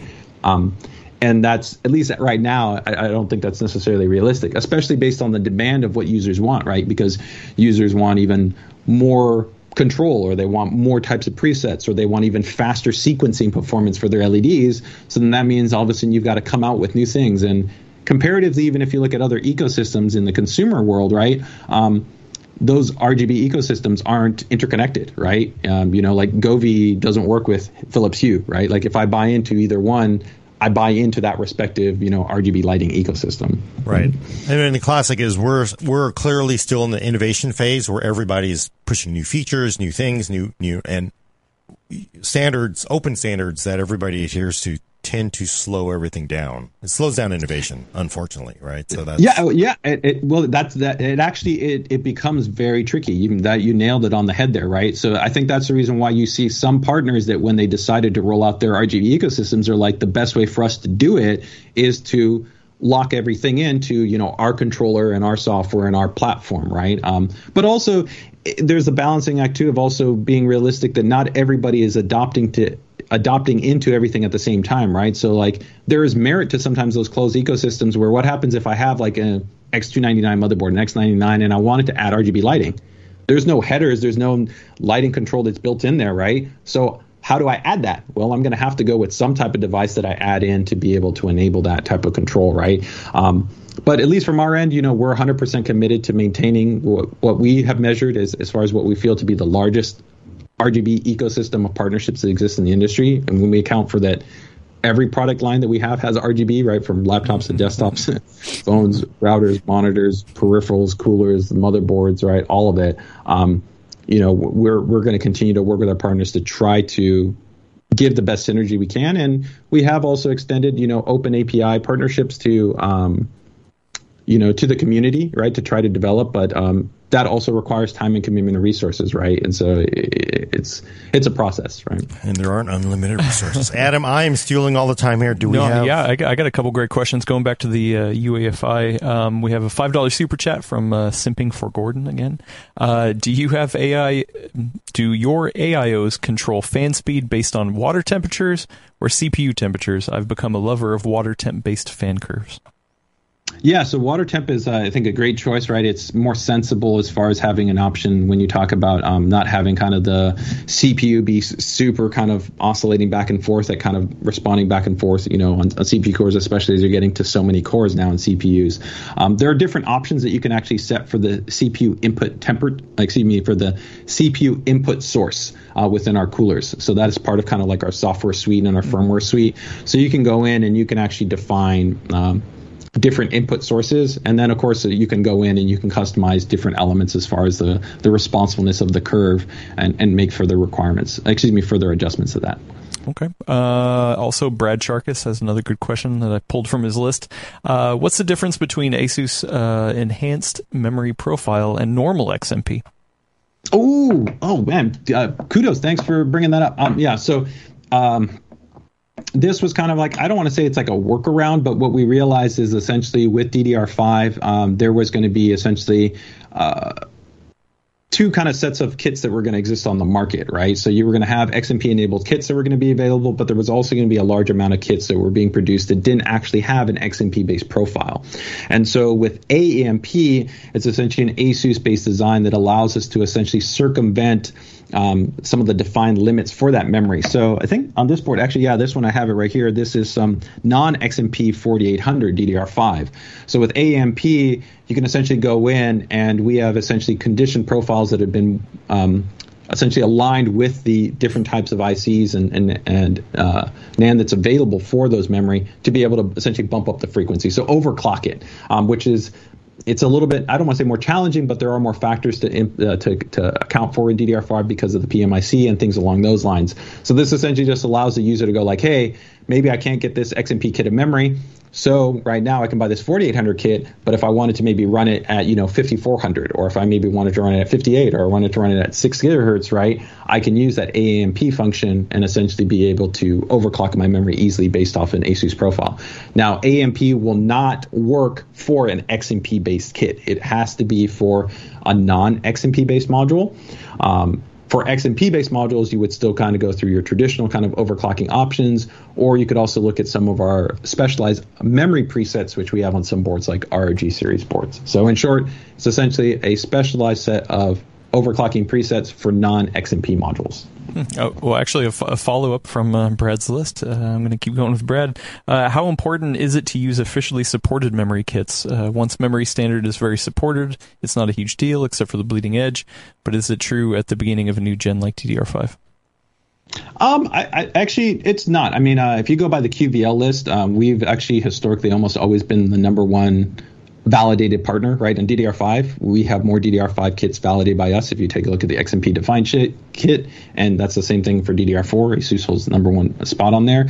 But um, just because a kit isn't on the QVL list doesn't mean that it's not going to work. In most situations, it will. Where sometimes users make, I, would say, a misstep, um, and this was more common on DDR4, but it potentially could be uh, possible again on DDR5 is when you mix kits of memory. So an example of this is let's say I have two DIMMs, right? And then I buy essentially two sets of those DIMMs. So I'm buying a total of four DIMMs, right?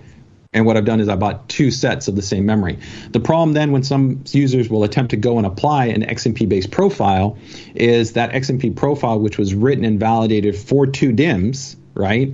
No longer will necessarily work on that four DIMMs And that's because you've changed, excuse me, you've changed many of the characteristics, right? The load is entirely different. Um, some of the subtimings have to be different. So there are parameters that might have to be tweaked. Now, we do do um, internal auto rules and kind of optimizations to try to account for this because we know users will do this. So there is kind of logic that we built in to try to make sure that the end user experience is hopefully smoother, that even if they do do that, it will attempt to try to work. Um, but that's the main thing that I will tell people just kind of be mindful of. Even if you don't necessarily see the kit on the QVL, you're going to generally be okay. Um, the only other note that I'll make to this without getting super into the weeds on this, but it is an important point, is overclocked frequencies are dependent on three factors um, the CPU, uh, the motherboard and the DRAM itself. And oftentimes people forget the CPU as far as being a limiting factor. So what I mean by that is the CPU has a, a memory controller that's built into it. Um, and the memory controller will define the dividers, so the speeds that can be supported, but it doesn't guarantee those speeds can be supported. Um, so an example of that, like on DDR4, would be yes, you could have speeds, let's say over 3200 megahertz, right? You could have 36, you could have 3733, you could have 4000, right? But eventually, as you continue to increase the scaling, there would be a certain percentage of CPUs that could not hit that frequency. Even if you bought like a 4800 kit of memory, it was validated, it runs at that. The motherboard says it ran at 4800 megahertz. Your CPU could be the limiting factor because it, it doesn't have a memory controller that's strong enough to run at it. It's very similar, kind of like overclocking frequency, where people kind of understand that there's a, a limitation. Not every CPU can hit the same frequency. There's that same associated frequency with the memory controller. Um, I will say though, and now because we can talk about it because the performance embargo is up, um, the memory controller for Alder Lake is absolutely stunning. Uh, we're almost seeing almost the vast majority of almost all CPUs are hitting six six gigahertz. Um, so that's again, this is where when people are kind of making comparisons between DDR4 and DDR5, this is absolutely stunning that you have a memory controller in the first iteration that is guaranteeing you at a minimum 4800 megahertz, pure stock, right? That's not even enable XMP, where on uh, DDR4, Gordon brought this up in the past, you have to set an overclock profile to get any speed over that. Anything over 3200 on Intel AMD is an overclocked frequency. It's not even guaranteed. It can be supported through overclocking, but it's not guaranteed. 4800 is your new guaranteed baseline. And it's super exciting to me as an enthusiast. You're literally telling me that just about every CPU is going to be able to get up to six gigahertz. I'm like, that's pretty awesome, right? yeah. So I, I, um, I actually had a problem um, with one kit that I got early on, DDR5. Just, you know, barely get into the OS or run anything before it would blow up on its XMP profile.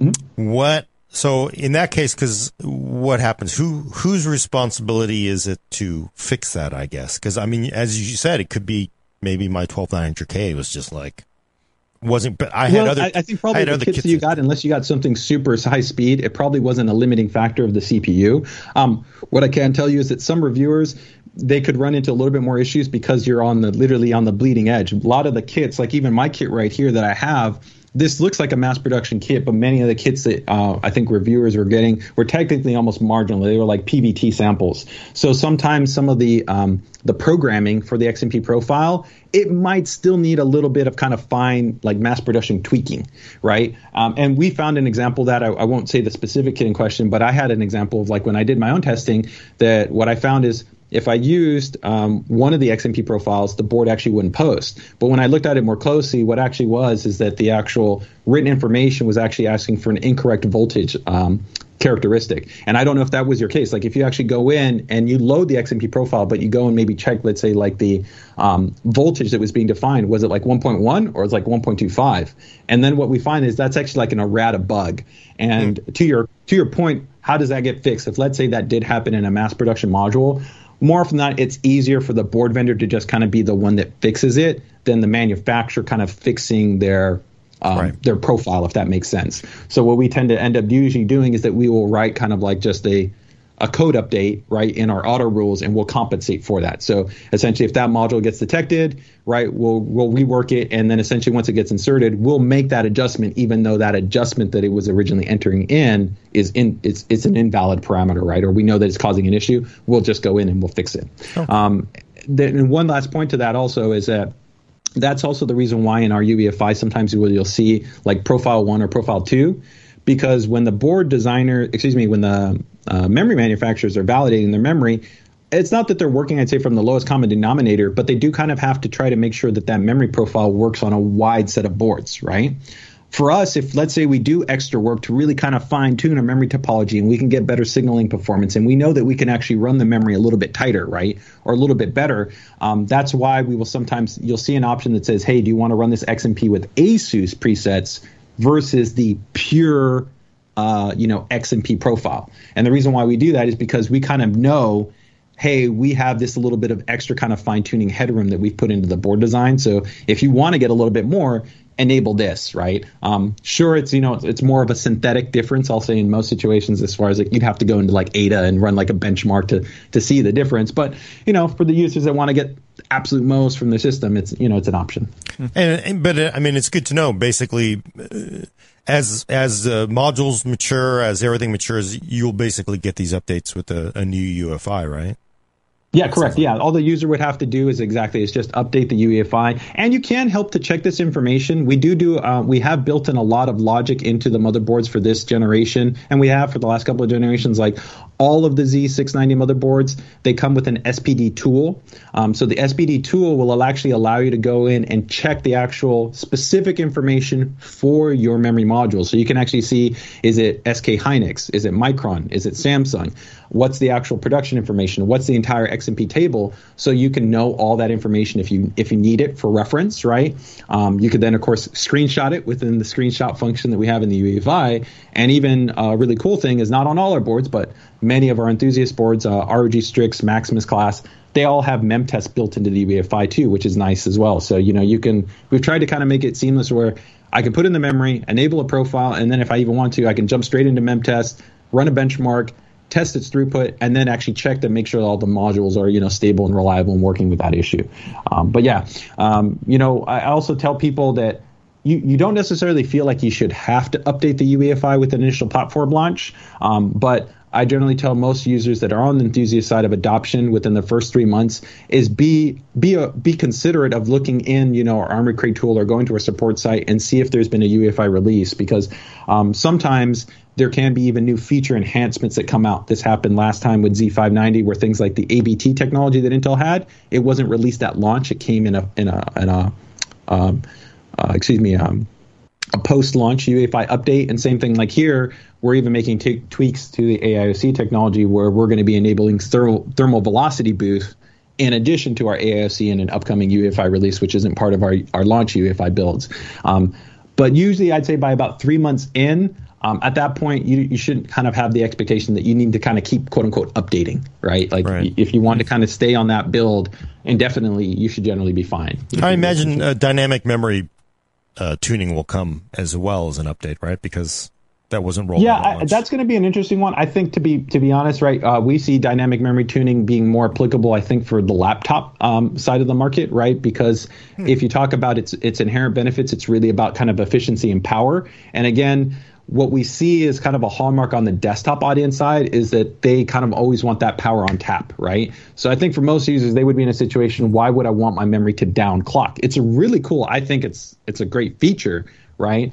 Um, but uh, I, I, think as far as kind of the merits of it, I think most people that will probably see the most value in it or, or benefit from it will be in the, in, in uh-huh. laptops as opposed to in desktops. I was wondering if, because although I know that the the frequency can change, I don't necessarily know if the timing can be changed dynamically. But my thought was you could, you know, have low latency in games that need the latency, and then some games that need the memory bandwidth. You just crank those clocks. So I don't know if that. Yeah, no. Um, well, you know, that's interesting that you bring that point up because that type of technology is actually something that we worked on very closely with Intel to even define for, let's say, uh, the CPU. Because technically, with the CPU, you can do these type of things already with things like app pairing, right? Um, we offered it in a program that we call Turbo App, and Intel offers it also in XTU. But I think that what you generally find is that most users don't. Um, spend the time to kind of conditionally go in and kind of fine tune their system to that degree, right? Because right now you could do it. Technically, you could code your system to run that when like I open up my browser, right? I like Edge now. I, I, don't use Chrome, but let's say you're still on that Chrome oh, bandwagon. Yeah. Good for you. well, you won't be able to choose anymore. So, um, although I do like a lot of what Mozilla and Opera is doing uh, too. But anyways, right? You can you can tune your browser to run at pure stock because while you could see uplifts by using you know the fastest speeds and even overclocking it or whatever, let's just say you're like I'm running my browser. I don't need to be overclocked. Why not just run it at stock? You could do that, and then when you open up Lightroom, you could have your uh, Lightroom overclock be conditionally threaded to maximize just that kind of more lightly threaded kind of coding nature that Lightroom is is known for, right? And then the opposite side in Premiere, where Premiere will you know benefit um, you know from additional uh, cores and threads, right? But we don't see a lot of people actually doing that, even though you have that option right now. Um, part of that is we think that it's also it is time consuming and complicated. So, you know, we're, we're hoping internally, maybe, you know, through coordination with Intel um, and even AMD, because some of these things could apply on actually both platforms, is trying to add maybe machine learning um, algorithms on, on our end and, and mapping those out so that in some type of utility like Armoury Crate, you could just like scan your system, right? Where it would like, we see that you have Adobe Creative Cloud. Right. You've enabled AIOC. Would you also now to like to apply our m- machine learning profile overclocks? So then where we'll dynamically actually shift that over, right? Um, um, but who knows? You know, there's also interesting stuff that Intel is doing with that thread director. You know, the thread director can actually be updated via MEI firmware. Oh. Right. So you know, there's kind of this. Uh, I, I, can't speak for Intel, right? But in theory, if they want to continue to fine tune the way that the balancing architecture works between the P and the E cores over time, as they see kind of usage scenarios occur, and um, certain developers maybe take advantage of certain types of code paths that are being implemented and things like that, they could actually update you know, the UEFI, which would come then along with a, you know, a firmware for the CPU, right? And then that could change actually some of those things too, right? So that's also one of the interesting things that I think they're kind of trying to do there with the, with the thread director. Wow. Nice. Uh, I do have a couple questions before we get out of here. I know maybe uh, Gordon, you have a couple. Uh, the last one from Brad is uh, ROG True Voltician. Talk about that a bit. What is it? How oh, useful is it? How, how, useful is it at a practical level? Yeah. Um, well, I, I think uh, they're they're a little bit exclusive, right? Um, I think Adam, for, for people, you actually might be able to find a an image in there in the in the the file set that I gave you that actually yep. should be for the ROG um, Voltician. But essentially, um, the long and short of it is this is an evolution of something that we call called differential die-sense monitoring. So differential die-sense monitoring is already on boards like the Maximus Hero, and it was essentially um, a hardware-based implementation that allowed for more accurate and responsive measurement of things like vCore. Because what we know, a lot of overclockers are always trying to kind of fine-tune their their overclocking pursuits to maximize efficiency, right? They don't want to they don't want to give more than they need if they can really try to dial things in. Um, but even within that implementation, we realize that there are limitations because the CPUs have become so fast at how they dynamically swing in terms of kind of from idle to uh, load frequencies, right? And with the complexity of cores and so many other elements, you need really, really fast readouts. And this has really only been possible, not even with like multimeters, but actually with like an oscilloscope. But most users don't have an oscilloscope and they're not going to know how to wire their motherboard to be able to make those readings. So what we did is um actually oh wait I think I have it here. Hold on one second. I don't know if you pulled that picture out, Patrick, but I think yep. I might have the the uh, uh, Armoury Crate um, dashboard that shows the yep. uh, looks like an oscilloscope. But I think I got it in here. Oh wait, there's a video. But it's a little module that plugs into the USB port, and it will allow you. Yeah, I have it right here. So I can show it here. One second. Excuse my live unboxing. um, but this little guy will essentially plug into a port, and it's kind of giving you like a USB-based oscilloscope.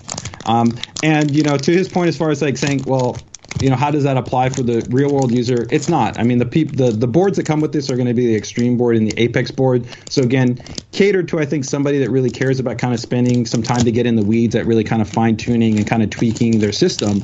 But the benefit is inherently this is the little guy right here, and I can I can show it to you right here. Uh, see right there, and you uh, yeah oh focus okay there it goes. Yeah, so it plugs into USB ports, got these different readouts, and then we have a piece of software, the uh, Armoury Crate uh, dashboard, which will actually give you the readout values, and you can essentially have more.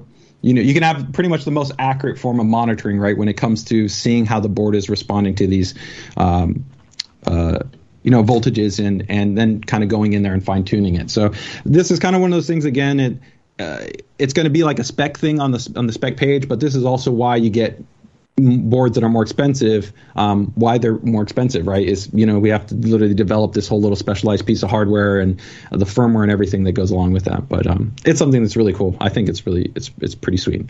That is pretty cool.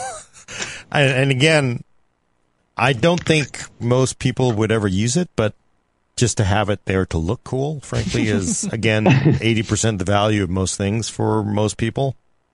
Yeah, I think for, for most people, that's the reason why the differential, uh, uh, excuse me, the differential die sense monitoring that we have on like the Maximus series boards in general, that is more, I think, a general enthusiast option because that you will actually directly see in your normal applications that you use for monitoring purposes, right? So um, all Maximus boards come with AIDA64. They come with a full one year license that comes included with them. But if you didn't use that and you use something else like HWiNFO, or if you used Armoury Crate, which also now gives you full readout map values, the values that you're seeing are essentially going to be closer to what you, what are actually um, occurring right? As opposed to some of the fuzzy logic that sometimes gets applied and some of the conversion loss that occurs when you're using essentially a non-differential die sense monitoring implementation. Wow. Cool stuff. God, you got more I, questions, Gordon? I, I don't want to. I'm trying to think like because I don't want to eat your whole day here because we could literally sit here all day. I, I love it, man. Talk, yeah. But um, what do you think? I'm trying to think. What uh, first question?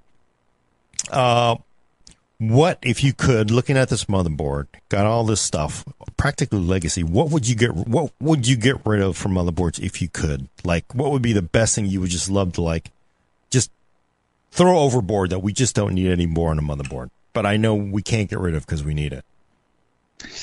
Wow, that's a USB. I mean, like, I mean, there's probably I, that, that's hard because I think we've tried to do that on a lot of the later boards. Like we've tried to take away the vestiges of things that just don't have kind of any in, inherent kind of value. Um, there are some things, like I said, that I think for sure we could continue to improve upon. Right? Um, you know that I think would be better approaches to how we implement things. Like we've done some interesting kind of concept designs with things like uh, like special breakout modules and like um, using you know a, a, singular actually like a fiber optic cable for like front IO connectivity, right? Where instead of having to have all these connectors, right, we just have one single connector that plugs into the board that then would plug into a chassis and everything routes through that, right? Mm. Um, so I think where I'm more interested in seeing is like pushing things forward as opposed to necessarily saying, let me take something off the motherboard. Cause there's not really anything like in the past where like you'd have these motherboards and we were still like,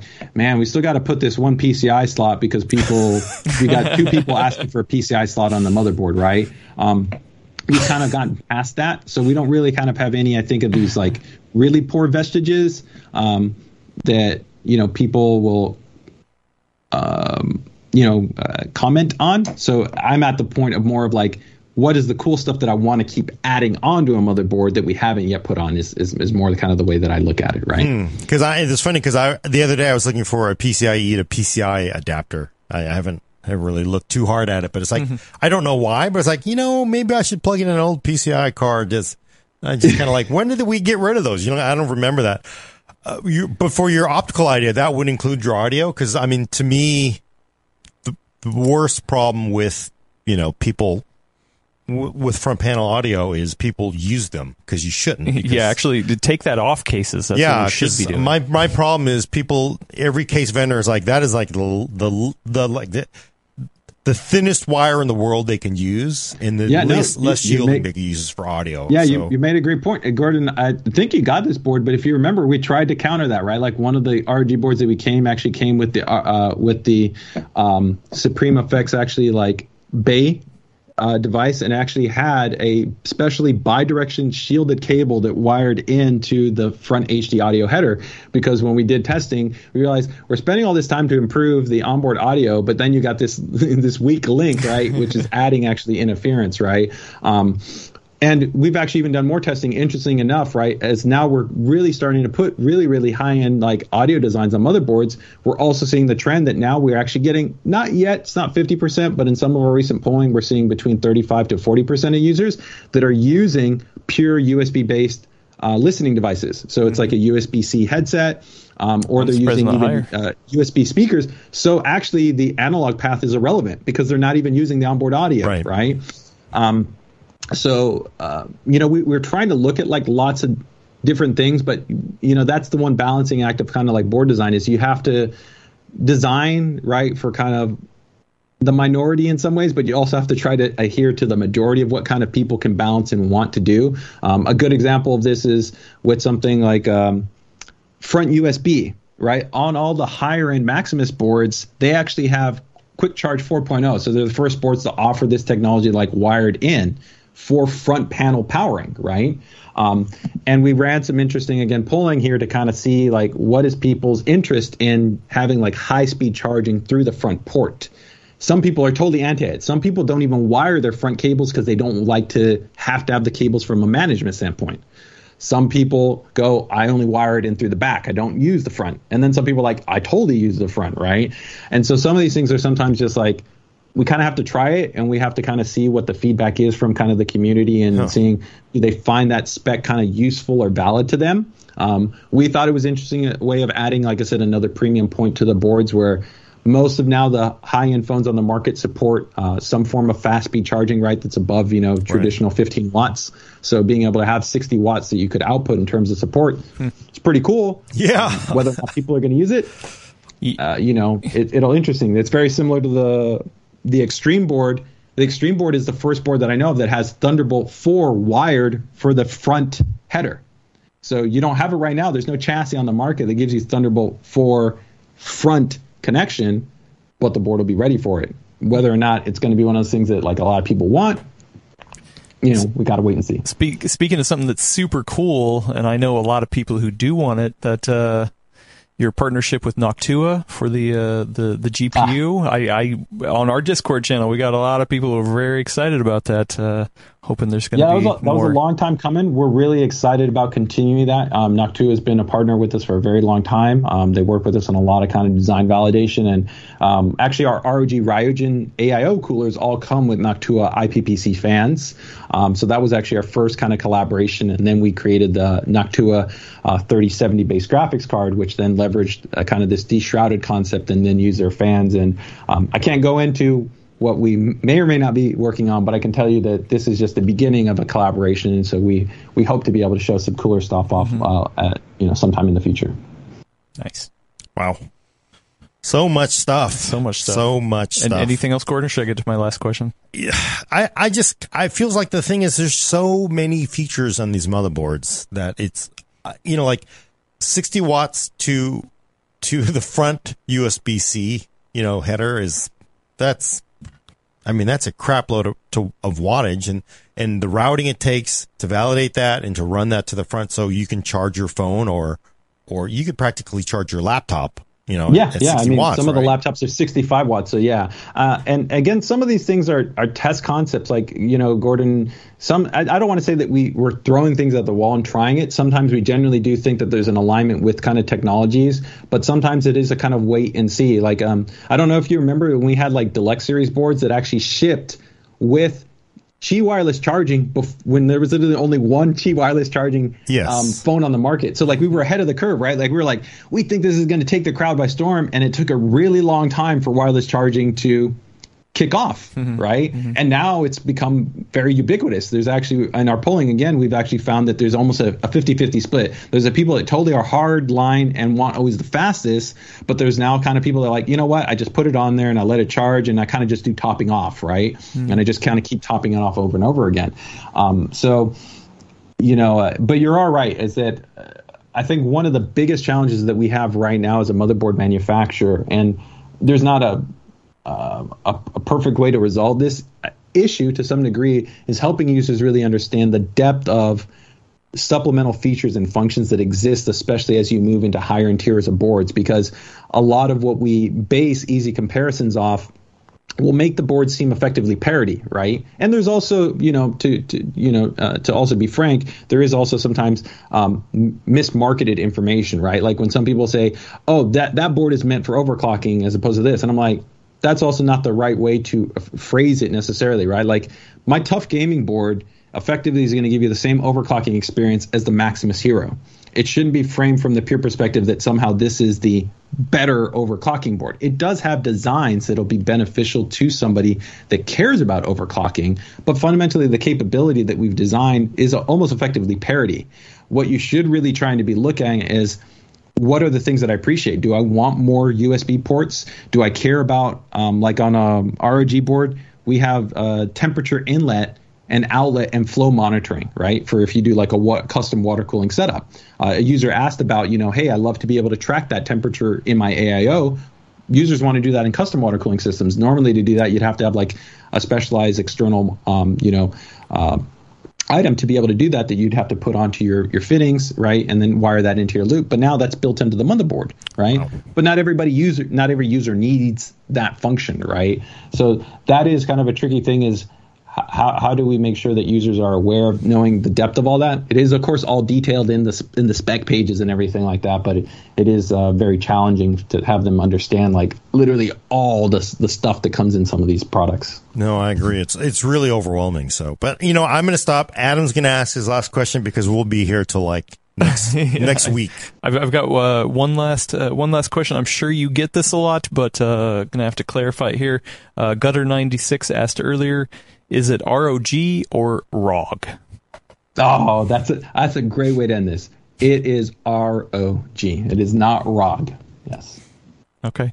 Did, did, was it ever ROG or did it? It was it never ROG. Um, oh, okay. This is, this is very much kind of like the ASUS versus ASUS um, sometimes discussion point. It is ASUS. I always try to tell people kind of think about it like A and then like Dr. Seuss. Hmm. It's the best way that I try to tell people think about the naming. Um, but yeah, I think the reason why is that we we say it ROG because of course what it stands for is Republic of Gamers, right? So when you say ROG, right, you've kind of you've eliminated the fact that there's actually a, it's an abbreviation, right, for essentially something that stands for something. So um, we do have users though that do say ROG, and at the end of the day, you know, that's that's fine. But if you want to say it the right way, it is R O G. Okay. I'm cool. glad we got the correct pronunciation of the company in there too, because that's that is really like I mean, that, that, that has been a problem for it happens. 20 years, it, it feels like. it comes back every few years. nice. All right. Well, cool. I'm going to take us out, Adam. Yeah, that was fun. Yeah, very fun. Thank you for joining us. Uh, check back next week for your fix of PC Talk on the Full Nerd. For audio listeners, subscribe to us on iTunes, Google Play, Spotify, or Stitcher. Send questions and comments to the full nerd at PCWorld.com. And also please do leave a comment if you're on one of those services. If you do, someone will actually say ROG instead of ROG and not an annoying JJ. Thanks for coming. I'm Gordon Ung with JJ from ASUS. Thanks, guys. And Adam Patrick Murray is going to hit the off switch. JJ, it was great to have you here. Uh, hope to have you back uh, in person soon at some point. Uh, until then, we will see you later. Goodbye.